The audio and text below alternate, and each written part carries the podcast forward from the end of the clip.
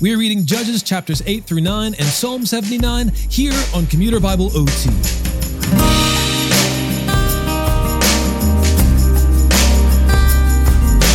When we last left Gideon and his army, he had attacked the forces of Midian with 300 men.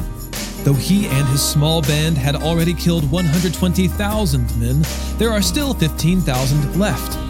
Our reading picks up with a discussion between Gideon and the men of Ephraim, who have just killed the two princes of Midian, as Gideon's men routed them from battle.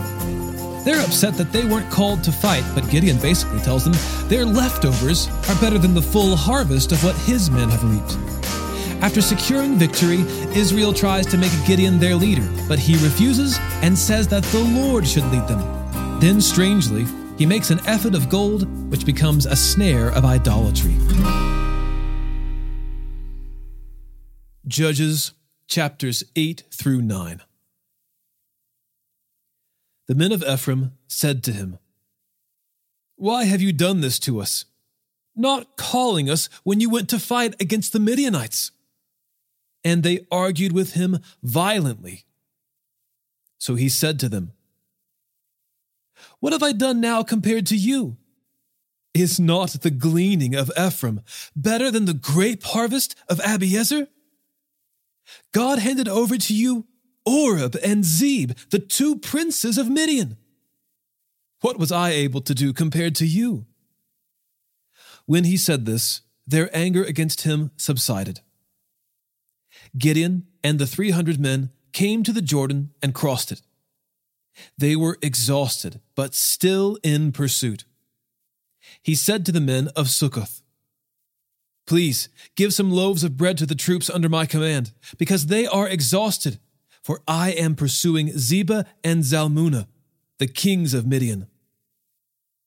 But the princes of Succoth asked, Are Zebah and Zalmunna now in your hands, that we should give bread to your army? Gideon replied, Very well. When the Lord has handed Zebah and Zalmunna over to me, I will tear your flesh with thorns and briars from the wilderness. He went from there to Penuel and asked the same thing from them. The men of Penuel answered just as the men of Succoth had answered. He also told the men of Penuel, When I return safely, I will tear down this tower. Now Zebah and Zalmunna were in Karkor, and with them was their army of about 15,000 men, who were all those left of the entire army of the people of the east. Those who had been killed were 120,000 armed men. Gideon traveled on the caravan route east of Nobah and Jogbehah and attacked their army while the army felt secure. Zebah and Zalmunna fled, and he pursued them. He captured these two kings of Midian and routed the entire army. Gideon, son of Joash, returned from the battle by the ascent of Heres. He captured a youth from the men of Succoth and interrogated him. The youth wrote down for him the names of the 77 leaders and elders of Succoth. Then he went to the men of Succoth and said, Here are Zebah and Zalmunna. You taunted me about them, saying, are Zebah and Zalmunna now in your power that we should give bread to your exhausted men? So he took the elders of the city, and he took some thorns and briars from the wilderness, and he disciplined the men of Succoth with them. He also tore down the tower of Penuel and killed the men of the city. He asked Zebah and Zalmunna, What kind of men did you kill at Tabor? They were like you, they said. Each resembled the son of a king. So he said, They were my brothers, the sons of my mother. As the Lord lives, if you had let them live, I would not kill you. Then he said to Jether, his firstborn, Get up and kill them. The youth did not draw his sword for he was afraid because he was still a youth. Zebah and Zalmunna said, Get up and strike us down yourself, for a man is judged by his strength. So Gideon got up, killed Zebah and Zalmunna, and took the crescent ornaments that were on the necks of their camels. Then the Israelites said to Gideon, Rule over us, you as well as your sons and your grandsons, for you delivered us from the power of Midian. But Gideon said to them, I will not rule over you, and my son will not rule over you. The Lord will rule over you. Then he said to them, Let me make a request of you. Everyone give me an earring from his plunder. Now the enemy had gold earrings because they were Ishmaelites. They said, We agree to give them. So they spread out a cloak, and everyone threw an earring from his plunder on it. The weight of the gold earrings he requested was 43 pounds of gold. In addition to the crescent ornaments and ear pendants, the purple garments on the kings of Midian, and the chains on the necks of their camels. Gideon made an ephod from all this and put it in Ophrah, his hometown. Then all Israel prostituted themselves by worshipping it there, and it became a snare to Gideon and his household. So Midian was subdued before the Israelites, and they were no longer a threat. The land had peace for forty years during the days of Gideon. Jerubbaal, that is Gideon, son of Joash, went back to live at his house. Gideon had seventy sons, his own offspring, since he had many wives. His concubine, who was in Shechem, also bore him a son, and he named him Abimelech. Then Gideon, son of Joash, died at a good old age and was buried in the tomb of his father Joash in Ophrah of the Abiezrites. When Gideon died, the Israelites turned and prostituted themselves by worshipping the Baals and made Baal Berith their God. The Israelites did not remember the Lord their God, who had rescued them from the land of the enemies around them. They did not show kindness to the house of Jerubbaal, that is Gideon, for all the good he had done for Israel.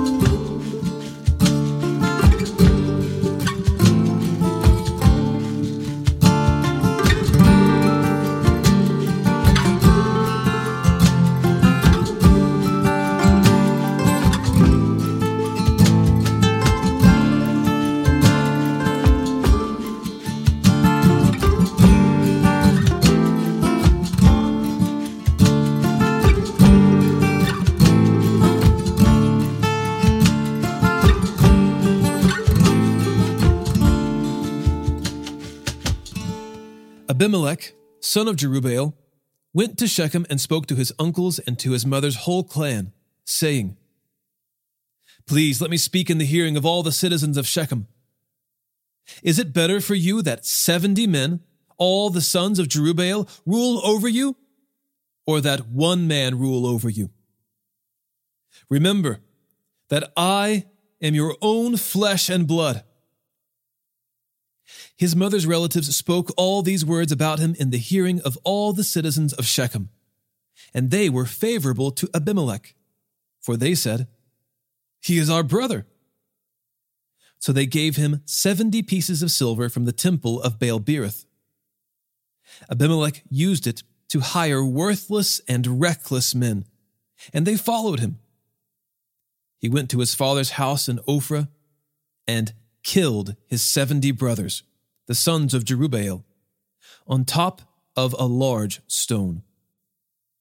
But Jotham, the youngest son of Jerubbaal, survived because he hid. Then all the citizens of Shechem and of Beth Millo gathered together and proceeded to make Abimelech king at the oak of the pillar in Shechem. When they told Jotham, he climbed to the top of Mount Gerizim, raised his voice, and called to them. Listen to me, citizens of Shechem, and may God listen to you. the trees decided to anoint a king over themselves. They said to the olive tree, Reign over us. But the olive tree said to them, Should I stop giving my oil that people use to honor both God and men and rule over the trees? Then the trees said to the fig tree, Come and reign over us. But the fig tree said to them, Should I stop giving my sweetness and my good fruit and rule over the trees? Later, the trees said to the grapevine, Come and reign over us. But the grapevine said to them, Should I stop giving my wine that cheers both God and man and rule over trees? Finally, all the trees said to the bramble, Come and reign over us. The bramble said to the trees, If you really are anointing me as king over you, come and find refuge in my shade. But if not, may fire come out from the bramble and consume the cedars of Lebanon. Now, if you have acted faithfully and honestly in making Abimelech king, if you have done well by Jerubbaal and his family, and if you have rewarded him appropriately for what he did, for my father fought for you, risked his life, and rescued you from Midian, and now you have attacked my father's family today, killed his 70 sons on top of a large stone, and made Abimelech the son of his slave woman, king over the citizens of Shechem, because he is your brother. So if you have acted faithfully and honestly with Jerubbaal and his house this day, rejoice in Abimelech, and may he also rejoice in you. But if not, may fire come from Abimelech and consume the citizens of Shechem and Beth Millo, and may fire come from the citizens of Shechem and Beth Millo and consume Abimelech.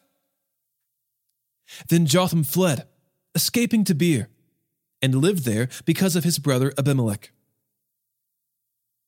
When Abimelech had ruled over Israel three years, God sent an evil spirit between Abimelech and the citizens of Shechem. They treated Abimelech deceitfully so that the crime against the 70 sons of Jerubbaal might come to justice and their blood would be avenged on their brother Abimelech, who killed them, and on the citizens of Shechem, who had helped him kill his brothers. The citizens of Shechem rebelled against him by putting men in ambush on the tops of the mountains, and they robbed everyone who passed by them on the road. So this was reported to Abimelech. Gaal, son of Ebed, came with his brothers and crossed into Shechem, and the citizens of Shechem trusted him. So they went out to the countryside and harvested grapes from their vineyards. They trampled the grapes and had a celebration. Then they went to the house of their God, and as they ate and drank, they cursed Abimelech. Gaal, son of Ebed, said, Who is Abimelech, and who is Shechem? That we should serve him. Isn't he the son of Jerubbaal, and isn't Zebul his officer? You are to serve the men of Hamor, the father of Shechem. Why should we serve Abimelech? If only these people were in my power, I would remove Abimelech. So he said to Abimelech, Gather your army and come out. When Zebul, the ruler of the city, heard the words of Gaal, son of Ebed, he was angry. So he secretly sent messengers to Abimelech, saying, Beware, Gaal, son of Ebed, and his brothers have come to Shechem and are turning the city against you. Now tonight, you and the troops with you come and wait in ambush in the countryside. Then get up early and at sunrise attack the city. When he and the troops who are with him come out against you, do to him whatever you can. So Abimelech and all the troops with him got up at night and waited in ambush for Shechem in four units. Gaal, son of Ebed, went out and stood at the entrance of the city gate. Then Abimelech and the troops who were with him got up from their ambush. When Gaal saw the troops, he said to Zebul, Look, troops are coming down from the mountain tops. But Zebul said to him, The shadows of the mountains look like men to you. Then Gaal spoke again.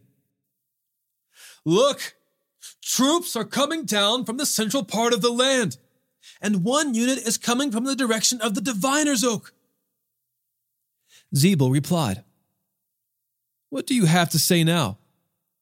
You said, Who is Abimelech that we should serve him?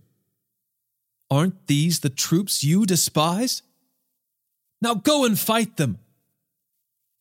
So Gaal went out, leading the citizens of Shechem, and fought against Abimelech. But Abimelech pursued him, and Gaal fled before him. Numerous bodies were strewn as far as the entrance of the city gate. Abimelech stayed in Arumah, and Zebul drove Gaal and his brothers from Shechem. The next day, when the people of Shechem went into the countryside, this was reported to Abimelech. He took the troops divided them into three companies, and waited in ambush in the countryside. He looked, and the people were coming out of the city, so he arose against them and struck them down. Then Abimelech and the units that were with him rushed forward and took their stand at the entrance of the city gate. The other two units rushed against all who were in the countryside and struck them down. So Abimelech fought against the city that entire day, captured it, and killed the people who were in it. Then he tore down the city and sowed it with salt. When all the citizens of the tower of Shechem heard, they entered the inner chamber of the temple of El Berith. Then it was reported to Abimelech that all the citizens of the tower of Shechem had gathered. So Abimelech and all the troops who were with him went up to Mount Zalmon Abimelech took his axe in his hand and cut a branch from the leaves. He picked up the branch, put it on his shoulder, and said to the troops who were with him, Hurry and do what you have seen me do. Each of the troops also cut his own branch and followed Abimelech. They put the branches against the inner chamber and set it on fire. About a thousand men and women died including all the men of the tower of Shechem. Abimelech went to Thebez, camped against it, and captured it. There was a strong tower inside the city, and all the men, women, and citizens of the city fled there. They locked themselves in and went up to the roof of the tower. When Abimelech came to attack the tower, he approached its entrance to set it on fire. But a woman threw the upper portion of a millstone on Abimelech's head and fractured his skull. He quickly called his armor bearer and said to him, Draw your sword and kill me, or they'll say about me, A woman killed him. So his armor bearer ran him through, and he died. When the Israelites saw that Abimelech was dead, they all went home.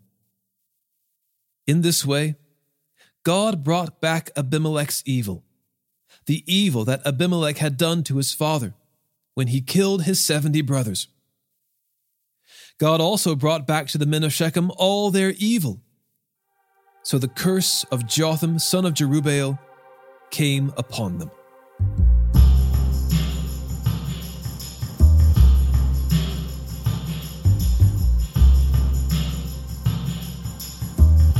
Psalm 79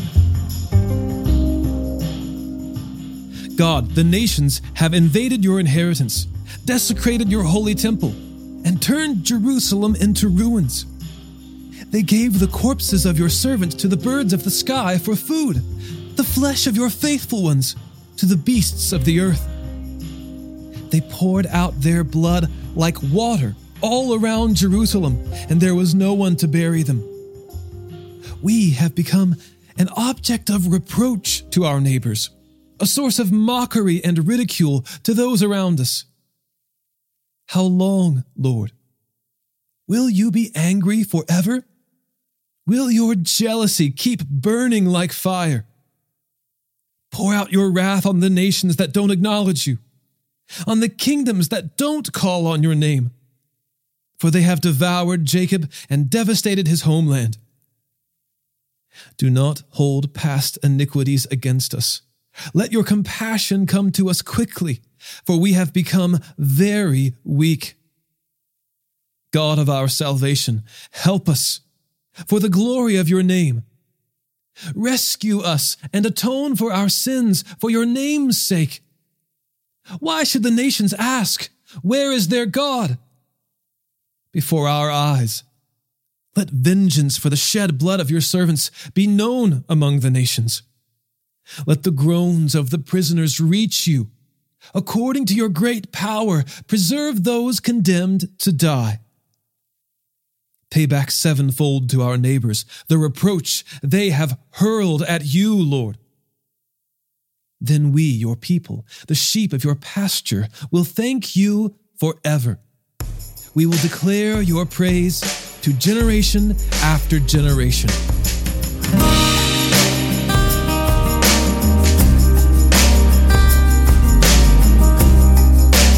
Today's episode was narrated and orchestrated by me, John Ross, and co produced by the Christian Standard Bible.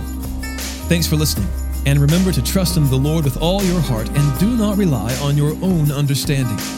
In all your ways, know Him, and He'll make your paths straight.